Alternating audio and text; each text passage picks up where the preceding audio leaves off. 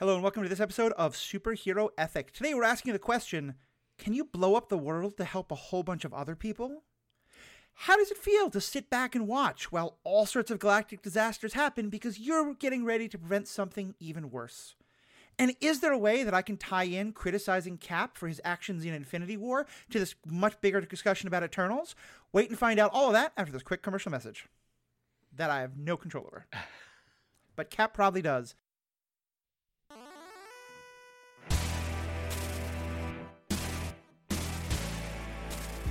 Welcome back. I'm Matthew, your host. I'm joined today by Pete Wright. Pete is one of the founders of the Next Reel family of podcasts, where uh, the Marvel Movie Minute that I've gotten the honor to help co host this season about Thor has been on. And Pete and I have been having a lot of great conversations about all things uh, movies and MCU and uh, movies versus uh, long form TV shows and stuff like that. And realized we were both really interested in this new movie that came out, The Eternals, and all the ethical questions it raised. So, Pete, I'm super glad to have you here. Well, I'm I'm delighted to be here. Thanks for inviting me. Cool. Well, let's kind of just dive in. And, and first, I want to get a, your sense of going into this movie. What did you know beforehand? Like, did you know about the Eternals from comic books? Had you done some research beforehand? No, in fact, I had. Uh, we actually covered the show on the Next Reels Film Board uh, podcast, and so I didn't start reading the uh, earlier books on the Eternals until uh, until I was researching for that show. So the Eternals mm. were pretty new for me. I knew I had read some of the the spoilery stuff around some of the other characters that were going to be introduced, but I went in pretty cold. Yeah, yeah, I was in a kind of similar place. I'd seen some stuff about how we were going to get. I'd seen some great stuff about the diversity of the cast. I'd seen some great pieces by Kumail Nanjiani about how right. the Herculean efforts that he had to go through to get his body to look the way it did, and how he was wanted people to know like this is not normal. Which I did think was funny because he never took his shirt off in the movie. So right. a lot of that effort, we saw his arms, but like probably yeah. on a cutting room floor somewhere. He looked great. To to his yeah. credit, he he he looked great. If if you're into that that sort of superhero body type. And and yeah. coming from where he had been on Silicon Valley like that that's a triumph. I I celebrate his efforts. Yeah and I I've been a huge fan of his ever since the pseudo rom-com he did about his eh, based on an actual story about his wife getting sick mm-hmm. uh, which is another great movie that I now can't remember the name of but I'll make sure I remember it before the end of this. But uh, but yeah I, I was like you. I didn't know much. I went into it kind of cold. And you know, today we're talking about the ethics, not the um, movie itself. But I'll, I'll just start by saying this is not my favorite Marvel movie by a long shot, and I, but I think in part because of the questions we're going to get into, because I felt like the movie raised a lot of great ethical questions that I kind of wish we had more time to explore, and, and maybe kind of think like maybe this should have been like a you know six or eight episode Disney Plus series instead of a right. movie. Um, but it definitely, you know, it kind of left me as like not my favorite movie, but a lot of great questions to dive into. What, what was your kind of overall thought on the movie? Well, that was uh, that was mine too. I, I felt like there there were three sort of broad categories of challenges that I had with the movie, mm-hmm. and so mm-hmm. I, you know, and I, it, it, insofar as I don't want to, you know, pile on because movies are hard to make. That should be, yep. you know, the, the stated up front. Movies are hard it is a, a work of art, right? In terms of just pushing pixels and locations mm. and camera, oh, like so it, it is so beautiful. I, I wish so deeply that the narrative uh, actually lived up to how beautiful mm-hmm. it, it is. Um, I, I, think there were way too many characters. Uh, there were it, it, was too big, jammed too fast into too short of time, and as a result, it ended up being a two and a half hour movie that felt like a two and a half hour movie. Like it felt. Yeah long to me. Now, the, the, so the the first category that we already covered on on uh, our show, which I'll I'll sort of shy away from, but I think is foundational for my position on this film, is mm-hmm. that it's sloppy storytelling. And mm. and you know doing things with characters that are a little bit nonsensical, and uh, uh, so once you get past the sloppy storytelling, you get into some of the more ethical, sort of moral questions that introduced conflicts in the Marvel Cinematic Universe writ large that are not addressed to any degree of sufficiency in this movie that are are yeah. legit problematic and that's that's sort of where I where I struggle. Um, and, and finally, the size of the movie is so gargantuan that I wonder if some of the ethical questions are able to be washed away because, frankly, Celestials are so big you can't even grasp how big they are, and right. maybe it's okay to kill a bazillion people because they're just so big. Everybody. Well, and that's right? why we're going to do this podcast because Yes. we're going to pull them back down to earth. We're going to make them have that conversation, and, I do agree with you. And I think, especially actually on your second point, um, you know that I have a lot of frustration that I've talked about in other episodes about the multiverse and some of the time travel stuff because it, I find it hard to under. It's hard to understand, but also because it makes me wonder about the agency of everything. Yes. And there's a, a great article that I linked to that kind of raised a similar point here about you know why do we care about these great stories that Steve Rogers and and Tony Stark and uh, Natasha and all the rest of them have been uh, doing uh, if it's all just like tiny things compared to the Celestials, you know, and that's that's kind of an issue that Marvel's had for the most part, and I I, I wish that with a longer story they could have done that, but but I still think there is a lot of these great questions we can dive into, in part because the movie doesn't answer them, so there's a lot Yes. more room for us to to dive into. And and so let's just start with the existence of the Eternals themselves. Like what we learn is that these are beings that are millennia old.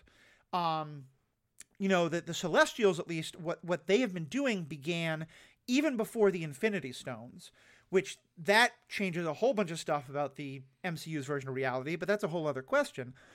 Um, and I'm sure I just got ten angry emails explaining to me exactly how that all fits together. Right. That's not the point here.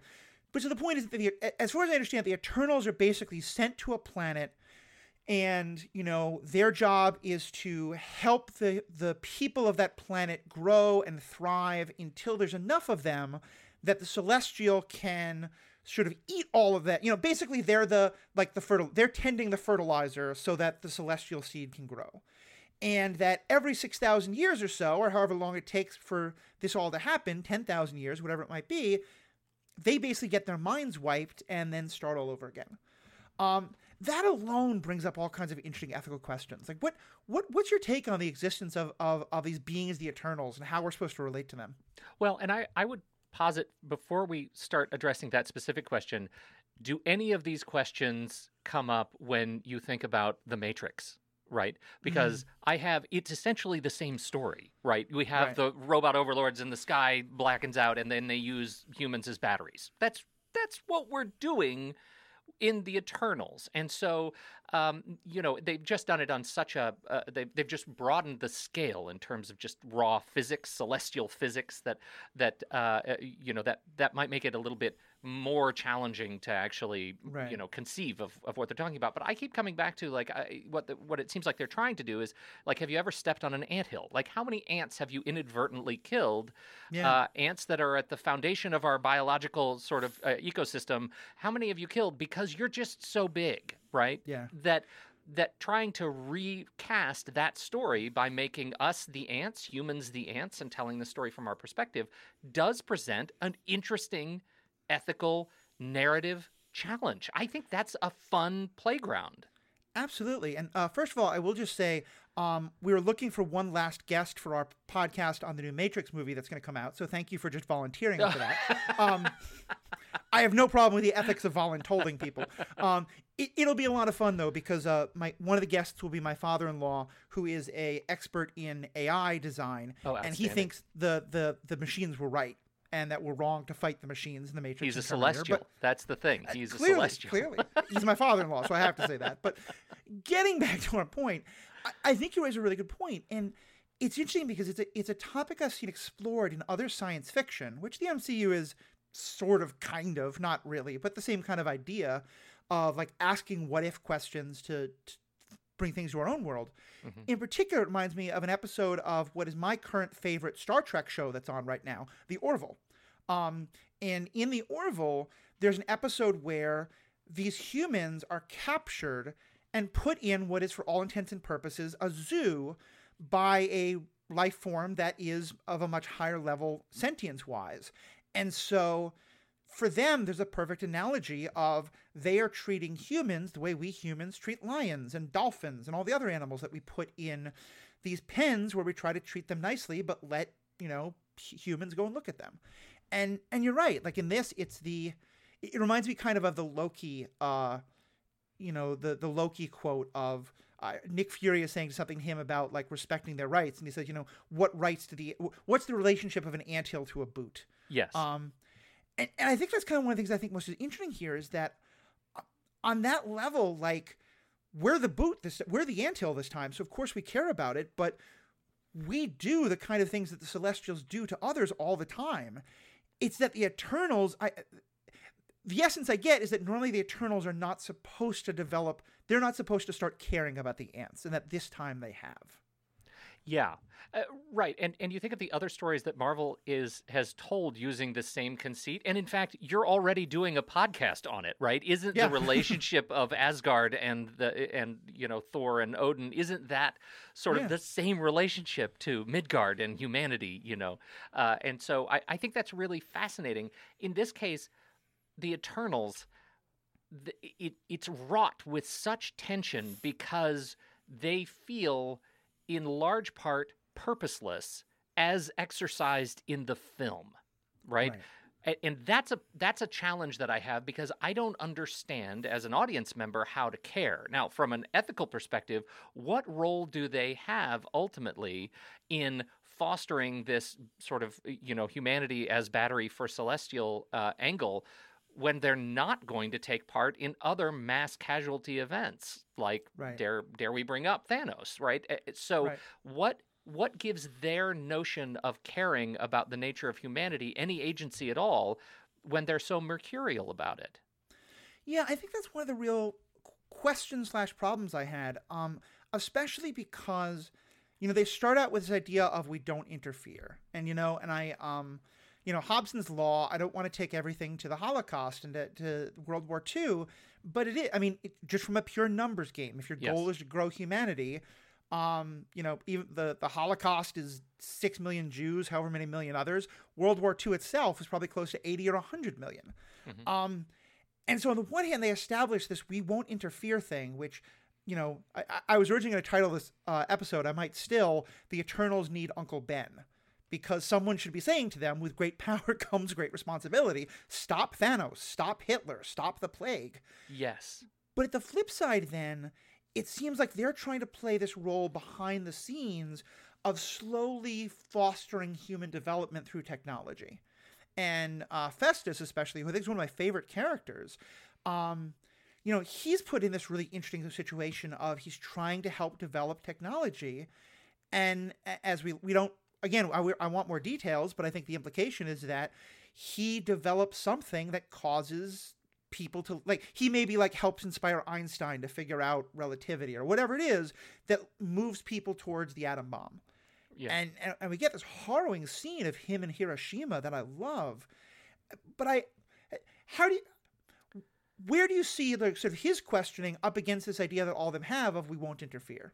Yeah, no, it doesn't. It doesn't make any sense at all, does it? Because if you if you have a we won't interfere when the bad stuff happens, you certainly have no problem with a we interfere for anything that you perceive as good. And I, I need to I need to quote somebody here because I loved Aaron Earl's review of this movie uh, over at the Center for Faith and Culture because he says this, and I bring it up specifically because uh, it's your fault. He says this uh, following along in the footsteps of the characters, the only question to consider is how things will impact you. The probable mantra of the film, quote, when you love something, you protect it, is less with great power comes great responsibility and more you do you.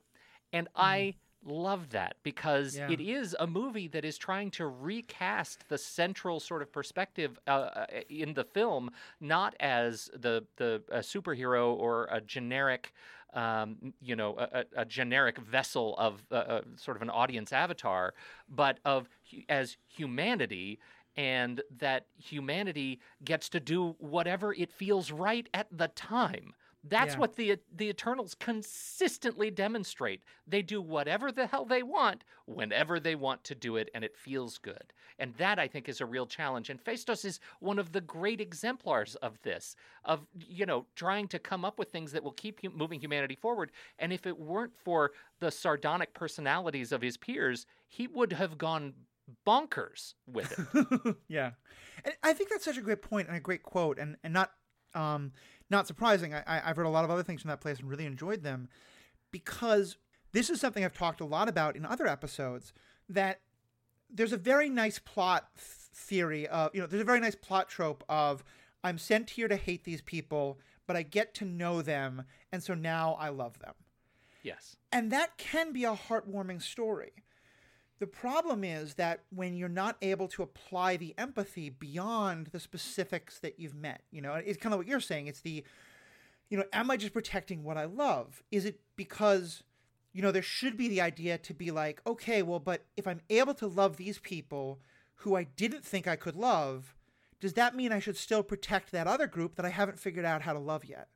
Um, and it reminds me actually of a conversation I had in college where I was talking with a couple of uh, vegetarians, uh, and uh, one of them was saying that she's not a real vegetarian because in her mind, like she just she would she wouldn't eat anything with a face because in her mind, like she can't eat anything cuddly, and you know because she was saying like she probably should be happy eating like snakes or alligators because they're not cuddly, they're not cute, mm-hmm. and this other friend of ours just laid into her and and she was saying like listen like there's something really horribly wrong if your decision of what species you will or won't consume for food or kill for food is based on how cuddly they seem to you. You know that yeah. that's not that's not actually a good basis for a moral understanding of things. You know, you do you. You do yeah, you is exactly. not a basis a, a, a, moral foundation.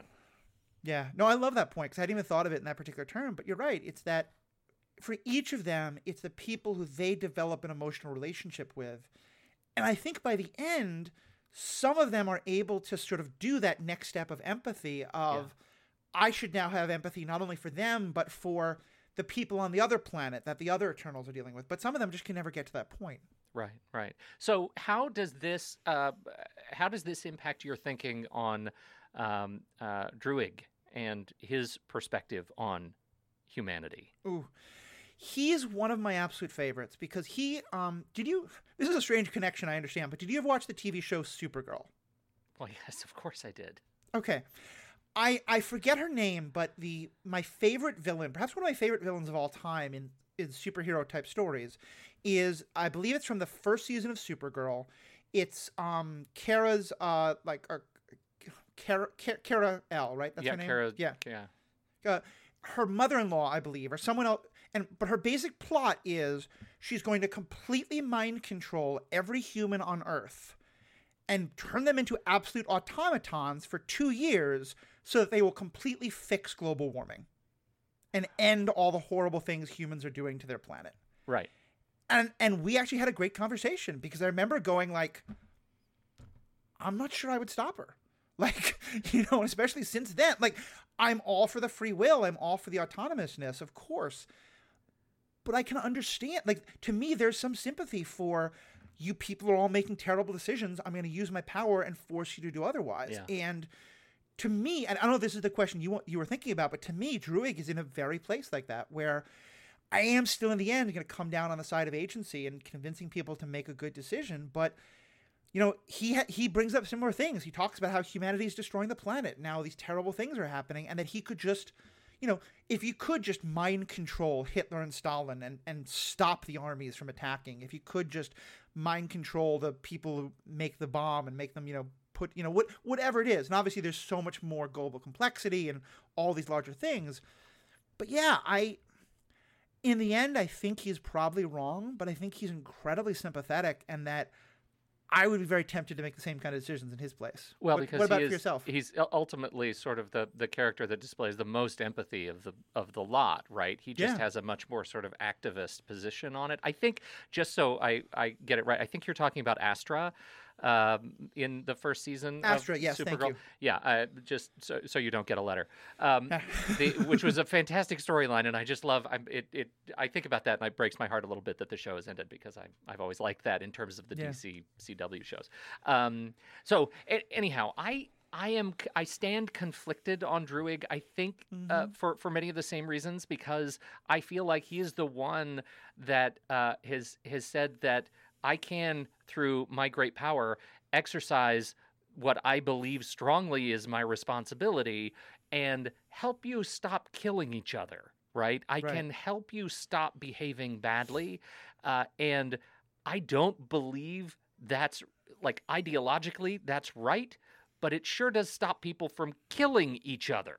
Yeah. And and that's a hard line to walk. And so for the same reason, just because he's he is such a um, you know, he's he he it feels like he cares so deeply uh, to me that it makes it, it it makes it really interesting to watch, and the fact that he's you know he's the one who is taking the taking action first. You know, one of the things that I think of with Druig is I'm not a parent, but this analogy occurred to me, and I've talked to a couple parents who say that they, they understand this. You know, you want to teach your child to make the right choice. And Yes. so you might say to the child, here's why you shouldn't hit someone else. You know, don't do this. Here's all the reasons why. But there's also a moment where if your child somehow got a hold of a very big stick, you're not going to say, hey, Johnny, please. You're going to go over and grab the stick because you know that the one thing they're doing right now could cause incredible damage. And to me, I, I kind of feel, it, to me, that's kind of Druig's conflict here is that he, on the one hand, he he wants humanity to make these decisions for themselves, perhaps, or at least that's what everyone else wants. But he sees that like time's running out. You know, they could destroy the planet. They could destroy each other. Yes, I, I think that is my central conflict with Druig because, Right. uh, you know, as a parent, uh, to to extend the metaphor, um, as a parent, what you what you ideally are doing is spending your life parenting for those first, you know, sixteen years, eighteen years, trying to not exert your authority in that Right. way, right? You're moving away from it, and Druig is doing exactly the opposite. Right, he demonstrates in Babylon that he is willing to uh, exercise his power to stop humans from killing themselves, and then he goes and create and leaves the Eternals and creates his own little cult commune of people Yeah. who are not killing each other because they're all mind controlled by him. And I think that's the that's really the the complexity of Druig, and that's what makes his character a bit redemptive in terms of the narrative of the film for me, because he's the most one of the most interesting to watch Yeah. um, because he is he's essentially not wrestling with this choice at all. He has Yeah. already made that bed and he's moved on, and everybody else gets to just sort of revolve around him. Yeah. No, I think that's a good point. I think it's part of why his story becomes so interesting. And so let's talk about some of the other. Pulling back though to just kind of the Eternals overall. Yeah. Because let, let's start with kind of what then becomes their central question of like, do you or do you not allow the Celestial to be born? And I, I think there's two elements to it. One is the, you know, do the needs of the many outweigh the needs of the few versus do the needs of the many outweigh the needs of the many, many more yet to come? Mm-hmm. W- We'll hold, put a pin in that question. I just want to start with going kind of where you were starting with. If we understand that we as humans, you know, that we're trying, you know, we're raised to only morally value some things, and a lot of human development is expanding the world of who we think is morally valuable. You know, that a lot of us are taught like it's only people who look like us are are the ones who are valuable, and like we have to expand that and care more about other people Right. some of my vegetarian or vegan friends would say that we need to push ourselves and care more about animals.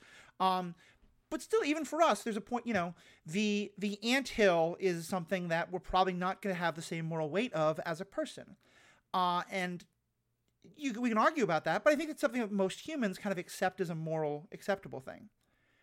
From that perspective, someone like um, Ikaris, you know, if he's raised all of his life to understand, or at least you know, he learns later that these humans are small and insignificant and they are they are the anthill that's going to get moved out of the way for this great wonderful celestial that will lead to trillions and trillions of, of new new lives from his perspective is he wrong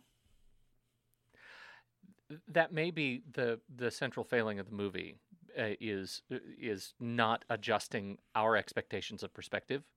And and maybe intentionally on Chloe Zhao's part, but I feel like I really struggled with that because I was never given the opportunity to see the world from the perspective of of a celestial, right? Mm, Because if you pull back and put me in the in the eyes of the celestial, and I see a planet shaped or an egg shaped planet erupting with a new baby celestial, uh, before I get to the point of hearing about the story, I may change my view, right? I may change my view of of the value of their lives over.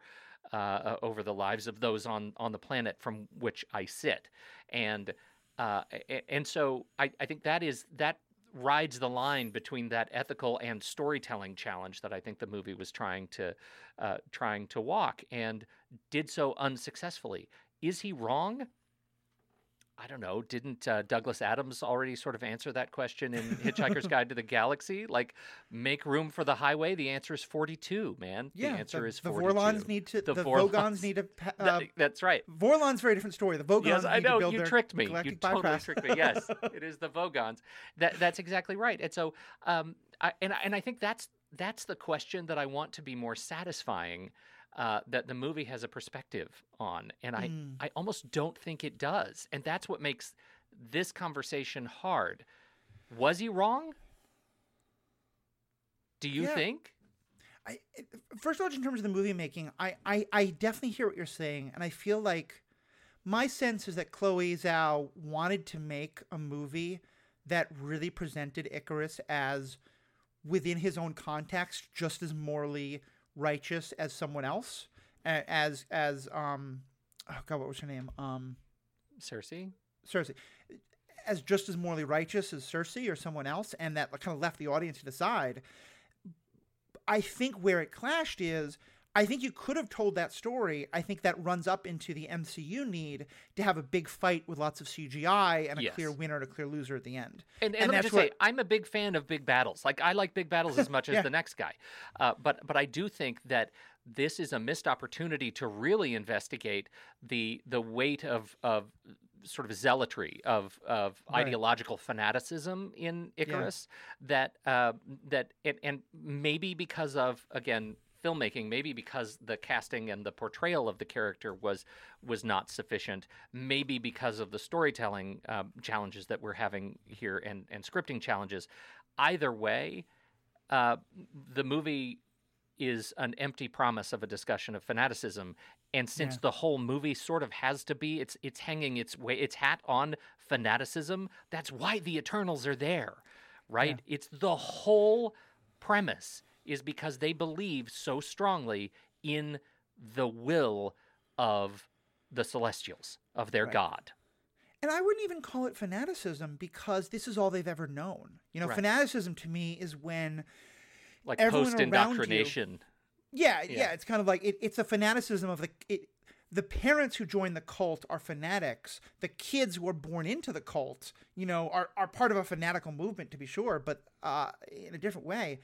The conversation I think I would have most wanted to see, because I think it could have given you kind of what you're asking for, as well as some of the other stuff, is the conversation between Ajax and Ikaris. You know, Ajax is the one who presumably has known about this all the time, and uh, I- I- you know, we we get to see where Ajax changes her mind, and then you have again a very fanatical moment. You know, the the leader convinces the follower, but then when the leader changes their mind, the follower kills the leader for Yeah. for their heresy. I want to see the moment where, you know, where I want to see more of Ajax when she did believe, because I. As a human, obviously, I don't want to see myself obliterated. I think that's bad. i have a And perspective think- on that right Yeah, and Right.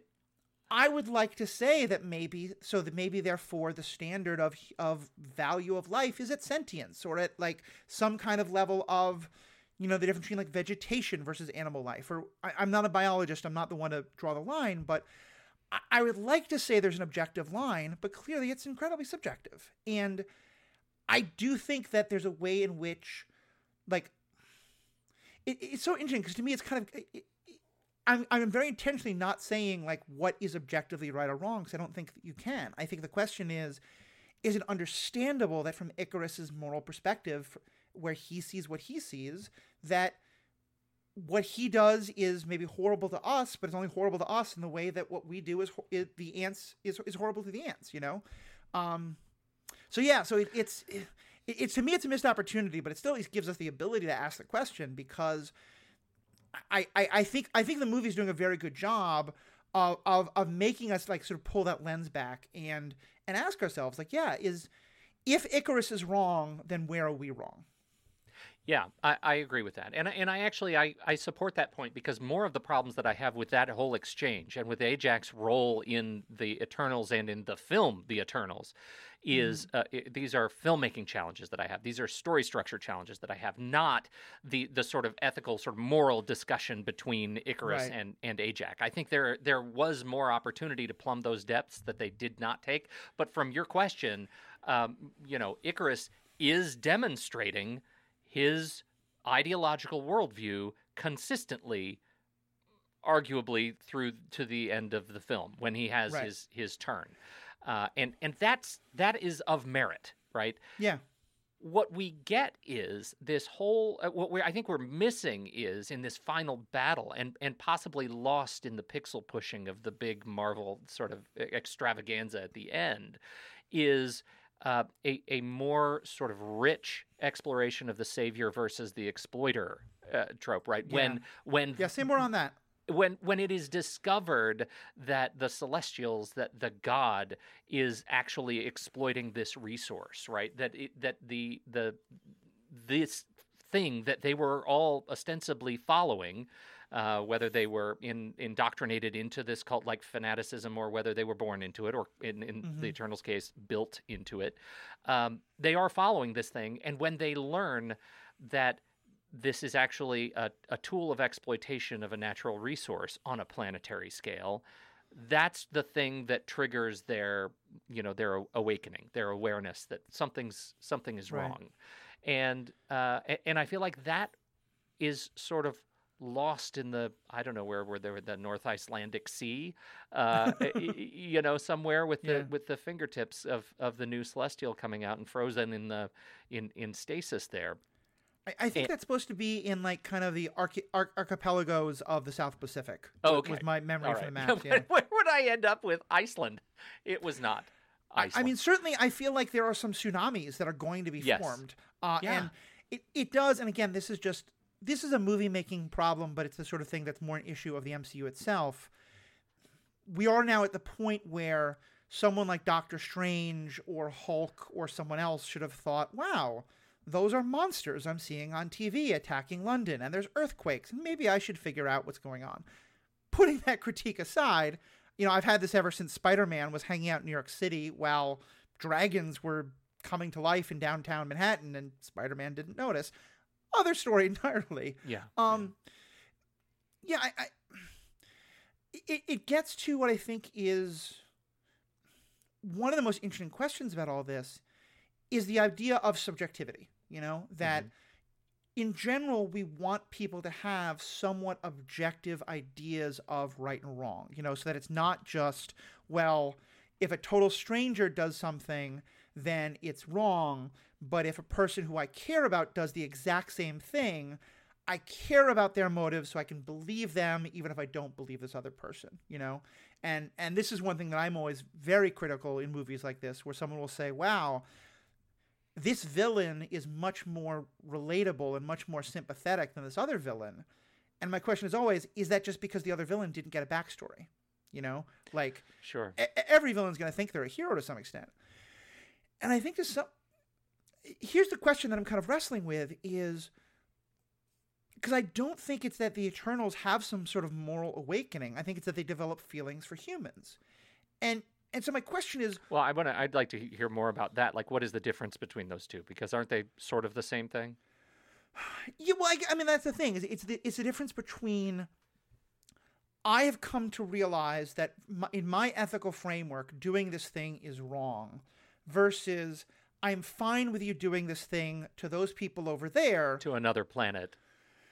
Right, but I I care about these people here. You know, it's it's that mm-hmm. whole thing of like you've taught me to care about this group, but I still don't care about that other group. But where it comes down to me for is, and I'm curious if you have an answer on this. In theory, the Eternals have been doing this on planet after planet after planet without a problem, including this particular group of Eternals have done it on many other planets. So what's different this time? Why is it that this time they is it just the human humans are wonderful that a lot of these things default to that I always kind of raise my eyebrows out? Is it just pure chance or luck? What what makes this planet for the Eternals different, do you think? Uh, a, a uh, uh, story flag. We are assuming that their their minds, their memories are dutifully erased before each engagement, right? Right. Yeah. Okay. Um, I I don't know. I don't Yeah. know. Is it the power of love, Matthew? Like, is that ultimately it? Is it the power of having two former Game of Thrones stars on screen at the same time? Is it the power of just Dane Whittington's or Whitman's uh, uh, Mhm. steely stare? Um, eh, that feels like a little bit of. Um, a, a little bit of hand wavy romanticism that makes Yeah. this time different, and it is ill explained. Uh, I, I certainly don't have an answer.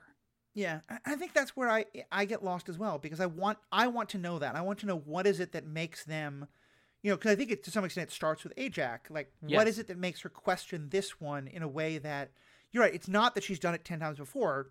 Every time she's starting from a blank slate, at least as I understand it. That that was my understanding too. Although I think that was again story flag. It was not clear in her flashback story uh, to Ikaris Yeah. whether or not she, as the leader of this group, had some sort of additional awareness of what was going on with the Celestials and what her role was in it. Right. I, I was not clear about that. Yeah. And I, I think that's what, when I was saying about the subjectivity thing, I think for me that ties into what you're saying about survivor versus exploiter is that it's uh, how much does it become about your own you know to me there's a big difference between I want to do the right thing versus I want people to see that I do the right thing versus I want to believe I'm the person who does the right thing, you know? And like to go back to Druig with his mind control, you know, when when we're talking about objective versus subjective, I think one of the things that, again, the movie doesn't name, but I wish we had more time, they kind of name it a bit, is it's easy to claim that you believe on an objective level that you can best help people by totally taking control of them. But on a subjective Yes. level, you probably enjoy the power of that quite a bit, you know? And to me, one of the most interesting and at times destructive stories in all of morality is it is very easy for the human mind, and I guess maybe the eternal mind, to find a way to morally justify that which feels comfortable to us. Um, and so, yeah, I have to wonder with Druig, with any of these, like how much of it is, you know, an ethical decision versus just, I, I like these people, I don't want to kill them. I- like these people. Which is a good thing, to be sure. or- Like that's, yeah, I sure like these people doing nice things to one another and keeping my mindless commune going, right? I mean, Right. so much of that for Drew, specifically from Druig's perspective, eh, is in the the capable hands of Barry Keoghan as the as the portrayer of this character because he is so good at exuding his love of the power of it, right? I Yeah. think he actually portrays that exceptionally well. And we get a giant pixel pushing forest battle about it, right? I Yeah. think that's that is a, a a real reason to sort of celebrate a high point in the movie that allows us to see his power and his influence and and the way he uses his power and address an MCU need that they have to have, right? As Yeah. as a beat in a big movie. I don't think many of the other like if you go back to Phastos uh, and and his exploration of his own power and and that I think is another one that is not that is more complex than just I can make spears out of gold fiber and fight Mhm. real hard right it, it Yeah. is a more complex uh, sort of ability uh, that I, I think is unexplored or I should say underexplored because we don't ever get a chance to see Phastos you know like really uh, uh, um, uh, building his his ultimate sort of home. We get a brief scene of the of the bomb, which I think we both feel unrequited uh, uh, about that exploration, and then he takes himself out of the picture. And so I think this merits kind of that individual. We started with Ajax, but it it merits sort of an individual sort of beat by beat, like what did these people do, the Eternals, that uh, in with their time yeah. not being a part of the crew uh, because there are both ethical and story problems. Yeah, and and I think it's why I keep thinking about this in terms of what it could have been in like you know an eight to ten episode series because you'd get so much more time to sit with the characters and also learn how each of their reactions is related to each other. You know, to me, I don't know if we saw this connection directly, but as I would understand it, what Druig does is a direct reaction to what Phastos goes through. You know, of he wanted to teach people and hope they would make the right decision, and then had his heart broken by them making the wrong decision. Yes. Druig looks at that and goes, I have a solution. If they never make a decision, they'll never break my heart. And, and that's it's a, it's a subjective thing. It's the yes, you are doing good for these others, but you're also protecting yourself. You know, I I again I am not a parent, but I've heard many parents say that like one of the hardest parts about being a parent is letting your child fail, letting your child make the wrong decision. Is it this that like uh, do, do you have any cats? right? Like, isn't this why humans have house cats versus, you know, cats who live outside? Because we don't want them to get sick or fleas, or we don't want them to Right. get hurt or hit by a car, right? Like, it is it is part of the challenge of of becoming a caretaker, and Right. and so much of this movie is they're trying to to show as many possible perspectives of caretaking and I, the ideology of caretaking uh, by way of weaving it in and out of these individuals in the Eternals. And Right. sometimes it works. And then you're Kingo and you just leave. Kingo was such a great character in so many ways. And why I- did they let him leave? that I'm with I'm 100% get with it. you. He was a great character and he just takes his ball and goes home. Right? I wanted to see what happens to him in between him saying, I think Ikaris is right, I'm walking away, and then coming back to rejoin the fight, you know? Yes. Um, especially because I have to imagine somewhere in a script or somewhere on a cutting room floor is the footage of him and his valet talking because in many ways the valet is such a great character because he is the human among them you know and he is the one who can sort of be like you know for kingo to have that moment of like connecting with him Yeah. um i mean it, it was hilarious but his he- final bit, uh, Karum's Karun's final bit, where he walks out and he says, "Thank you, Eternals, for fighting on behalf of humanity," and you know, uh, uh, taking liberties with that line. But Yeah. uh, it, it was a great, a great example of the kind of emotional resonance that we needed elsewhere in the film, in in Yeah. even more important moments. Not when they're writing Kumail Nanjiani out of the film for a while. yeah it's too bad he's such a good actor So good. So, so let's get to the elephant that we've been dancing around this whole Yeah. time, and it, it's because I think there's a lot of other, um, you know, other life forms that are interesting, but elephants deserve attention too. Um, needs of the ve- needs of the many versus the needs of the many, many, many, many, many yet to come. Okay, fair. What's your fair take? interpretation? Uh, the, uh, again, this is a this is a massive uh, a, a massive lift in this movie that Mhm. they're trying to to make us feel, um, and I I am I have been since we since you invited me to have this conversation, knowing the kinds of conversations you have on this show, and the fact that you just asked the incredibly provocative question, "Do the Jedi need an HR office?" Uh, I am I am That's our last wondering. episode. I'm wondering how, where you landed on this. Are you a uh, uh, are you a, a Spock or a Kirk?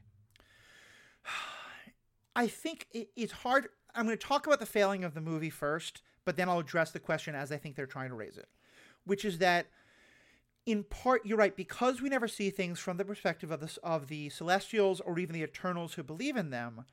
I'm left to wonder if they're a reliable narrator. You know, if they're saying something, I want my brother to be born. Oh, and by the way, even though my brother will kill a billion people or seven billion people, my brother will will create the life of all of these others.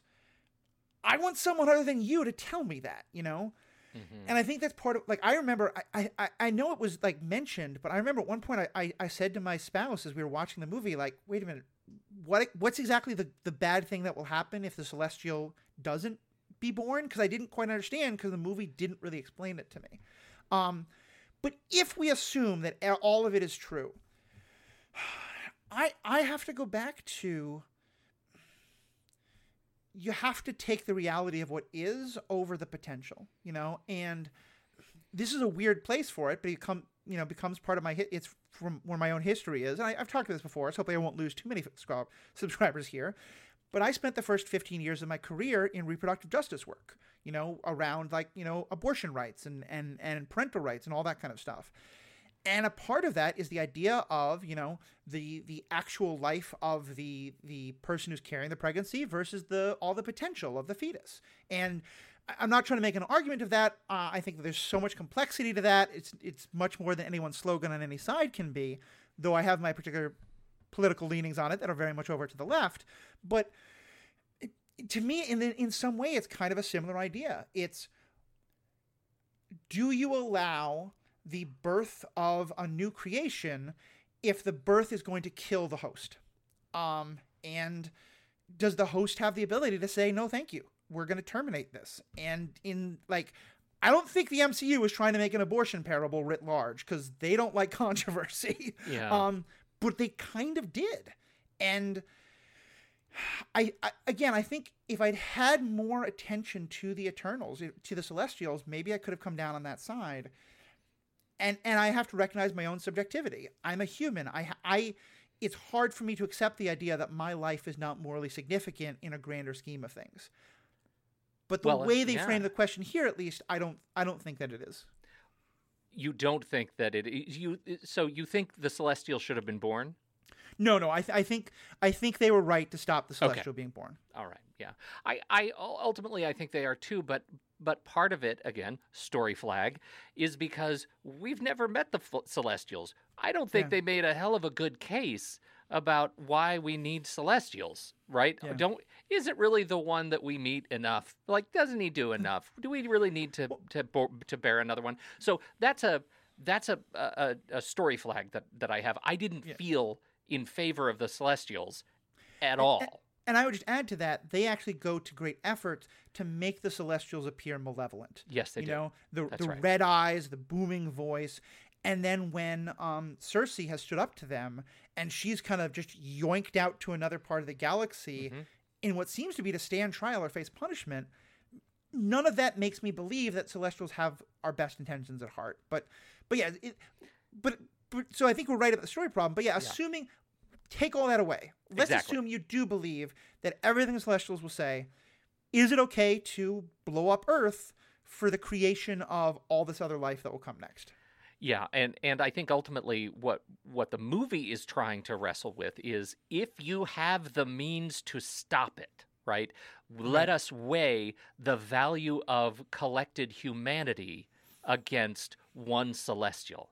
Collective versus the one should have we should be able to put those on the scales of justice. And and now add to the fact that we have the ability to stop this thing. We don't know what the repercussions are. We don't know how long this stoppage might last. Something else will come of it. We know because there are post-credit scenes, but what we but what we have now is the power to exude our metaphysical authority over this thing and stop it, and therefore we did.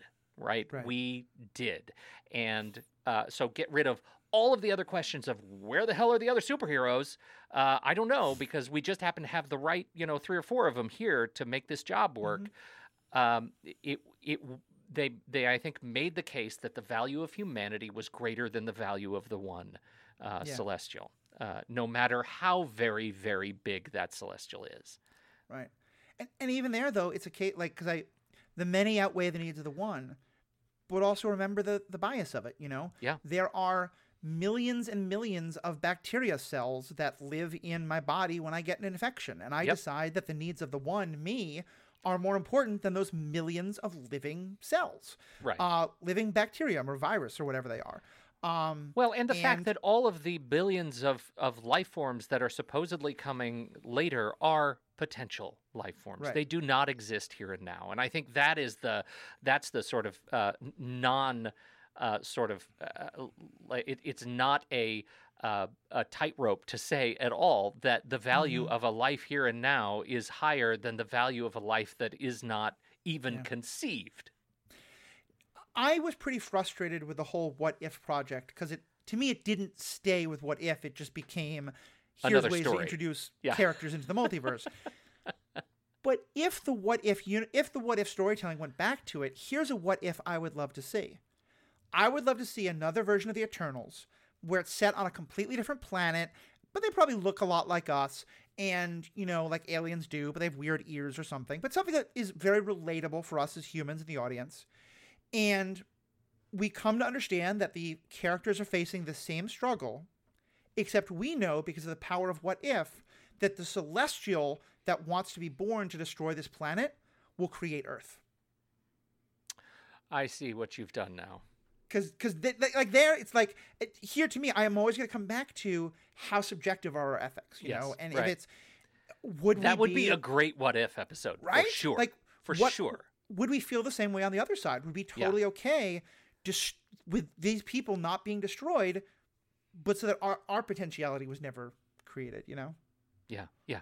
But again, you cannot. You you can like it would it would be a stretch for What If, for the team of writers of Yeah. What If, to effectively like convince us that the Earth that they would create is exactly the Earth that we are protective of right now. If it is an Right. Earth that did not exist, and and so Yeah. again, it goes back to a life that exists here and now is of greater import than a life that has not been manifested by this God. Right. Exactly. I think that's a good way to put it. Let's um uh, we've, we're almost an hour. I don't want to go too long. Uh, so let's turn to like the one last uh, ethical question that that I really want to talk about from this movie, and this Sure. is pulling the lens back a little because this is more the ethics of filmmaking than the ethics of the film. Um, but it's a topic that we've talked about quite a lot, which is representation, and I do just want to kind of lift up. I love how much broader the representation is in this movie in terms of having like an openly gay character, or at least an openly queer character, uh, an openly, you know, a disabled, a deaf character, far more, you know, representation of groups like South Asian and things like that. I'm both so happy for it. I also, though, have a little bit of a feeling of so like we want a gay main character, you give us one out of ten. We want a disabled main character, you give us one out of ten. You know, it, it it's both great, and I want all of the movies to have this level of diversity. But it feels a little weird that they shoved all the diversity into this one movie, where it feels all much like like yeah, you don't like the gay character? Don't worry, he's only on screen for five minutes, and then you'll get somebody else.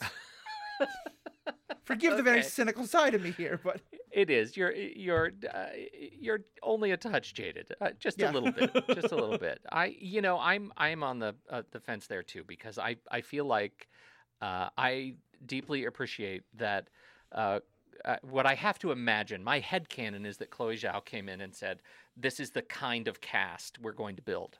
yeah, because um, you know in in spite of all our intentionality kevin feige is a middle-aged white man and there is a certain perspective that needs to be balanced against that right Yes. in in a position of authority at marvel and I think that the powers that be, I have an, this sense that the powers that be, or let's say a, a sense of optimism, that the powers that be in making this movie decided we're going to have a cast that looks like this. It's going to be made up of women and men, and they will be made up of uh, uh, varying shades of color across the spectrum, and and also we will absolutely uh, represent sexual identity as well, Right. and, uh, and sexuality as well. We're going to represent that somehow, and also, did have you seen how many how many characters we're putting in here? There's just a lot of characters, and eventually we kind of run out of steam on the checklist. But it's hard not to see that as tokenism, like it's just new tokenism, and it it it's I, I want to give the the right amount, the judicious amount of credit where credit is truly do. The fact that I, you know, I have a 15 year old uh, son, and we went to this movie together, and he noticed those things. Matthew, Yeah. right? This is a, a teenager who stopped and said, This is a Marvel movie, and those dudes are kissing, and that's great, right? Yeah. That is respect that this this is happening. There were naked people on a beach rolling around getting it on in this movie. Which, which, by the way, only the second sex scene in all of the MCU movies, going back to the Iron Man, uh, Tony and the reporter. Yes. Um, uh, you know, so the ever purient MCU, at least on film, is becoming. They know lit- how to pull back the curtain a little bit. Yeah. and Just and I will bit. say we got at least you know on um to my fan stuff I got at least one email being like I hated this movie because I Yeah. wanted to take my child to it but it had a sex scene and my super sex positive self who used to teach sex ed had a Yeah. couple responses for that that's not Yeah, story I know. I'm I, I'm I struggle because I'm pretty sex positive too, and Yeah. I'm pretty sex positive. I only say that because I'm wildly sex positive. Let's have all the more sex. And so, uh, and and so I I struggle with that, but I want to give credit that's that they didn't write it out Yeah, because exactly. they coulda.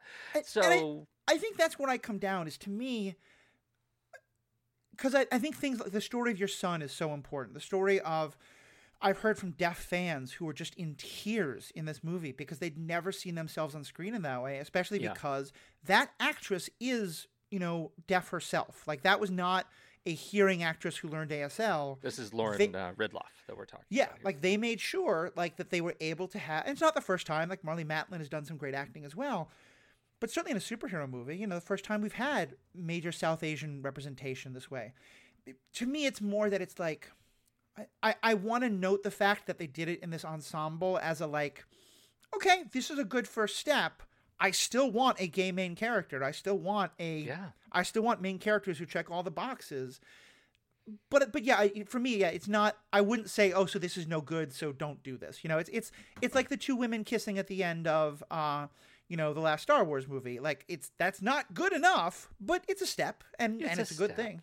Yeah, I, I think that is the that's the measure against which they should be judged. Not how much haven't they done, but how much do they continue to to Yeah. pepper into these mass market creations that have to address so many different ideological needs around the planet. And it's only getting harder to do that and to push those boundaries. So I I I'm trying to soften a little bit my Mhm. personal sense of insult that they haven't done more and continue to applaud when they do something so Yeah. that they know I love it and my family loves it and we want to see more representation of the world as we are living it. The complex tapestry of people uh, across, you know, uh, eh, across the the multiverse of fluidities Yeah. that exist, right? And and so, you know, I from that's a great- neurodiversity to sexuality to ide- gender identity, the works. Yeah, I, I think that's such a great way to put it, especially you know, because the flip side is, an ensemble should be the place where you see the most diversity because you have the most people, You have the know, and so like right. the opposite of like, so you, if these ten people are supposed to represent Earth, they can't all just be European, you know, that wouldn't make any sense, let alone be horribly racist. Yeah, So right. yeah, it's But I but you can also hear how somebody on the on the the team would be saying, "But Lauren Ridloff is a woman. She's a person of color, and she's deaf. That's three check boxes." yeah, it's it, Right? And, and I think it's yeah, it's important to be critical. Like that's the thing is when I when I'm going to come down on it is if in three years we've gotten all straight cis superheroes yes. and someone pushes a Marvel executive and say, well, but we had Phastos in. Uh, you know, Eternals isn't that good enough? Like, n- no, that It- that's it is not good enough. yeah. We, it- but it is we'll judge that against against the three years from now bar. exactly, Right. exactly. So, Continue to push. Um, so I think that's about all I had in terms of stuff to bring up. Um, I mean, there's we could do episode upon episode upon episode, but unlike perhaps this movie, I want to have some good editing uh, and stick to stick to as much as we can, uh, and and be requited in our ethical decisions discussions. Uh, any other last points or um, uh, questions you wanted to bring up though? I, I don't feel like I would be doing justice to those questions by bringing anything up uh, uh, as we lean into our closing credits. But I would just like to say I, I deeply appreciate the invitation. I, I love this conversation. I've I have truly enjoyed our conversations on Discord, and um, and and love that that you invited me to continue them with you Awesome. here. No, my pleasure. It's been so great for me to be part of the Next Reel family of podcasts because, you know, I approach filmmaking in terms of the story it tells me. I and being part of the Marvel Movie Minute and doing uh, next reel and the film board and other stuff with you and with Andy has given me so much more of an education about you know yeah what's actually happening in terms of like when this shot is is doing this thing and all the stuff about movies that i don't even recognize but that are telling the story um i am going to uh, that whole description you gave about why you didn't think eternals worked and how you said that you thought it kind of got lost too much in the artistry of it and like not the storytelling and that it was a little bit long and i'm just going to play that back to you the next time you ask me why i don't like dune because i think all of that applies to dune but that being said you know, I, I love these conversations. It's great. And if we ever, if you and I ever get truly, truly, truly bored, minute by minute Babylon 5. I don't need to get all that bored to do that kind of a show with you, Matthew. I know. I, I love stand to do, await. I would at least do episode by episode Babylon 5, but still, that would be committing to a, a long period of my life. Yes, anyway, it would. Uh, Pete, for those who want to um, hear more of your stuff, like I've talked about Next Reel, but tell us a little more about the specific podcasts you're on and how people can find them. Well, I'm on uh, really too many uh, podcasts at this point to, to talk about, but you can find me at TruStory.FM, uh, where you can find all the podcasts, including the podcasts of The Next Reel. Um, we, uh, in terms of The Next Reel, if you're into movies, we're about to hit. Goodness, episode a thousand is coming up in the coming awesome. weeks. Uh, we just celebrated our 10 year anniversary uh, on November 11th, and so it's it was really fun to look at the community that's built up around all of the shows that we do. Uh, but TruStory.FM is where you can find everything that that we we do in the podcast space, movie related and non. Yeah, check it out. There's so much good stuff happening there from some very serious reviews to stuff like Saturday Matinee, where you guys just have so much fun with things. Uh, an earlier episode did a great thing on, um, they basically did a bracketology of horror movies where somehow in terms of like the best they, they were looking at the best presentations of you know a frankenstein a dracula a mummy or um Wolfman. fourth wolfman and um the uh the the rocky from rocky horror picture show got fairly high up in the frankenstein category as did the frankenstein from young frankenstein from mel brooks so yes. it, that had me there. So, uh, Pete, thank you so much. Thank you to all of us, uh, to all you at Next Reel for welcoming they, there.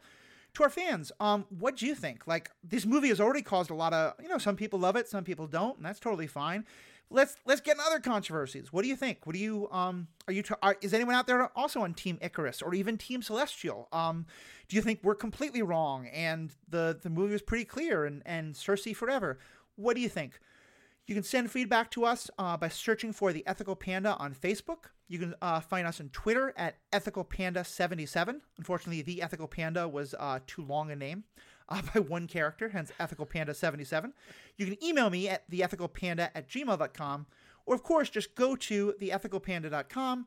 There you'll find this podcast, my Star Wars Universe podcast, uh, all the stuff I'm doing on Marvel Movie Minute, and a couple other podcasts that I've had a, a great pleasure to be a part of.